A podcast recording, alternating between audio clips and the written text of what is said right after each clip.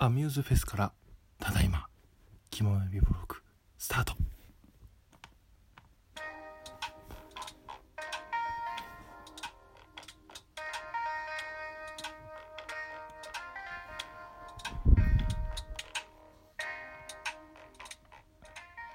どうも皆さんこんにちはこんばんはおはようございます。気ままな美貌録始まりました。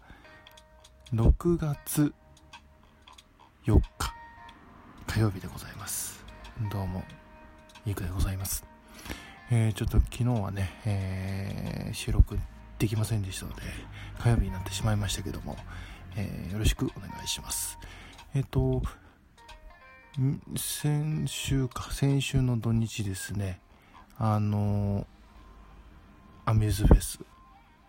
ということであのこの前の配信でもお話しさせていただきましたけどもあのまあミューズっていう芸能事務所のアーティストが一度に会するフェスに、えー、私行ってまいりました。であのツイッターで告知してたんですけどあのちょっと本当はねあのため撮りしてあのお送りしようかなと、えー、思ってたんですけど一発目からあの音声が飛びまして。なんで、えー、ちょっと音源の方がないんですけど現地の音源は。ないんですけど、えー、今回は、えー、アミスフェスの感想ということでちょっとトークしていきたいなと思っております、えー、まずですねそのまあ飛行機でいつも通りねいつも通りこの番組を聞いてくださってる方はおなじみのあの小松空港から石川県のねそこからスタートしたんですけどもまあ飛行機は無事飛んでねで羽田着いたんですよ。で今回も羽田からあの千葉の幕張メッセまあ遠いので電車じゃなくてバスで行こうと思ってたんですね。でリムジンバスのあの切符をね買おうと思ったらもう券売機の時点でもうバツって出ちゃっててやばいやばいやばいと思ってあの急いでモノレールと電車を乗り継いで会場に向かったわけですよ。で朝一のね7時半ぐらいの飛行機で行ったんですけどで着くのはまあ8時えっ、ー、と9時前ぐらいかなんですけどあの会場が11時からなんでちょっと意外とギリギリギリギリなんですよね。なんで一応今回はその Perfume 友達といいますか Perfume クラスターの方と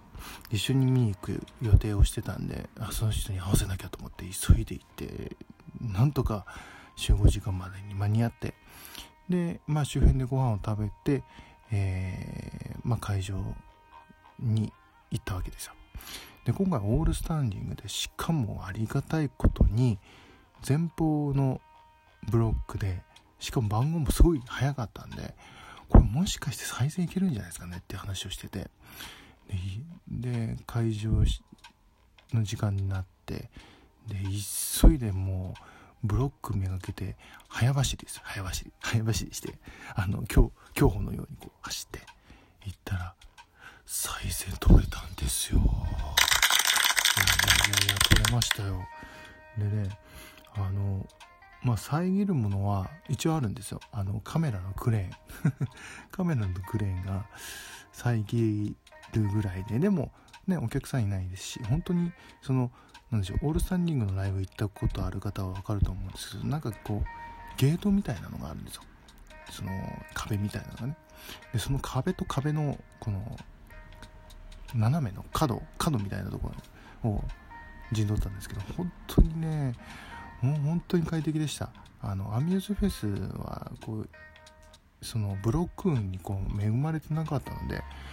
いや本当にチケット取ってくださって本当にありがとうございますって感じなんですけど。いや非常に楽しみました。ちゃんとねアーティスト各アーティストもでしっかり見えましたし。であの最後にねこう下手上手にねあの伸びてるのであのステージが。でそこにねアーティストさんが来てくれたりとかして本当にねもう近距離でした。本当近距離でした。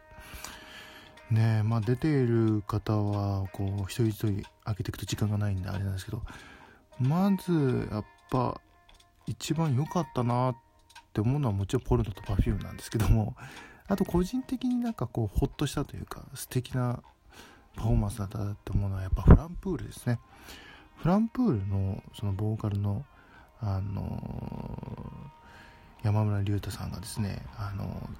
発あの発声障害みたいなのでこう声が1年ぐらい出せなくてで去年のアミフェスも出れなかったんですよ。でも今回あの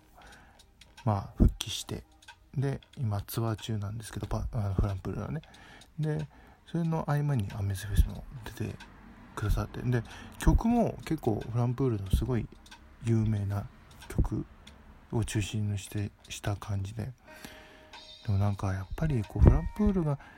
いるとやっぱ安心するというかなんかこうああいいなっていつも思うんですよね。なんかこう爽やか。本当にね爽やかで力強いパフォーマンスだなっていつも思います。あと高橋優さんですよ。高橋優さんはあのー、その MC でねあのー、その竜太さんが帰ってきたことをすごい喜んでたという話を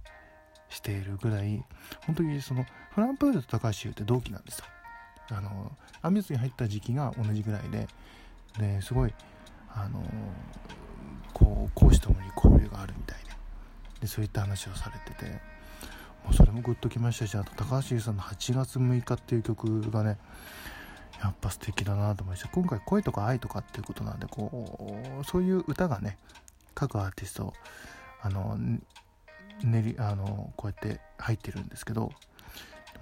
高橋優さんはいつも歌声聞くと僕涙が出ちゃうんですよね。なんでかわかんないんですけどすごい不思議なんですけど。いつもなんですよね。で、えー、まあ Perfume ですよ。Perfume はね本当に MC がね本当にあの修学旅行中の女子高生でしたよ。本当に。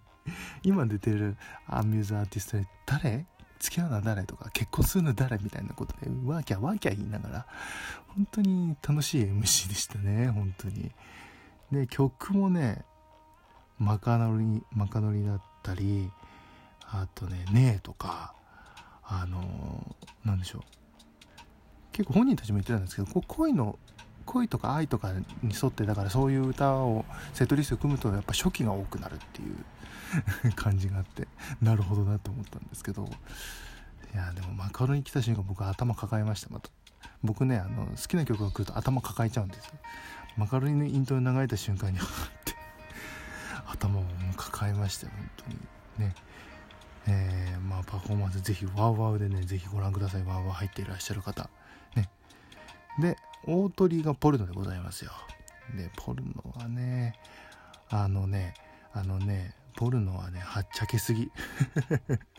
いい意味でねいい意味でこうフェスっていうのを枠を飛び越えて本当になんだろう、まあ、セットリストもすっごい変わってるというかあのー、プリズンマンションとかカルマの坂とか本当にマニアックな曲をね盛り込んでくるんですよ。やっぱりね愛が呼ぶ方へはいいですよ本当に。泣きました本当に。であのステージのねあの真ん中中央にビジョンがあって。でそのビジョンはこう演出用になってて。でこの歌詞と映像がこう組み合わさったこうリリックビデオみたいな感じだったんですけど。それがもう各アーティスト姿です。ポルノはね本当に愛が呼ぶ方へでそれだったんですけど。めちゃくちゃ良かったです。本当に。もう本当にこれはぜひワーワーで見てください。本当に入ってるかどうかわかんないですけどね、えー、非常に良かったですって話でした。はい。というわけで、アミューズフェス本当に楽しかったです。で2日目はねあの僕の好きなルパン三世の、まあ、最新作であります峰不二子の嘘を渋谷のあ渋谷じゃないわ。あの新宿のねあの映画館まで足を運んで写メ撮って 映画見てああやっぱいいなって思いながらっていう感じで非常にこう自分の趣味欲をこう発散した、えー、素晴らしい2日間でしたね。さあ次東京来るのはポルノさんの東京ドームでございます。えー、まあ、東京ドームはね3日間行くつもりなんでねもうたっぷりねライブをね終わった後もこう余韻に浸るようにね月曜日休むんで 休むつもりでいるんで土日ってあるんですけど土日月と休むつもりで、えー、行きたいなと思ってますんでね。またその時ねまたラジオトークでもお話しさせていただければなと思いますよ。さてというわけで、えー、ここまでお送りしてきました。いかがだったでしょうか、えー、この番組では皆さんのお便りを募集しております、え番組プロフィールページにあるお便りはこちらというリンク。そしてその他の聞き、お聞きの皆さんは、この番組の公式 Twitter ぜひご覧になってください。これも僕のプロフィールページにリンク貼ってありますので、ぜひぜひよろしくお願いします。はい。というわけで、ね、ラジオトークに関してなんですけど、まあ、こういう変則的な配信になるかもしれません。そして、あの、配信の感じもこういう感じになるかもしれないです。あの今までエンディングオープニングエンオープニングエンディングとかジングルとか挟んでたんですけど、まあ、ちょっと考え中です。まあもっとこうシンプルになるかもしれませんし元に戻るかもしれないしいろいろ試行錯誤しながらちょっと撮っていこうかなと、えー、思っております。はい。というわけで、えー、ここまでお相手はヒクでございました。それではまた次回まで。バイバイ。アミューズフェス来年も行きたい。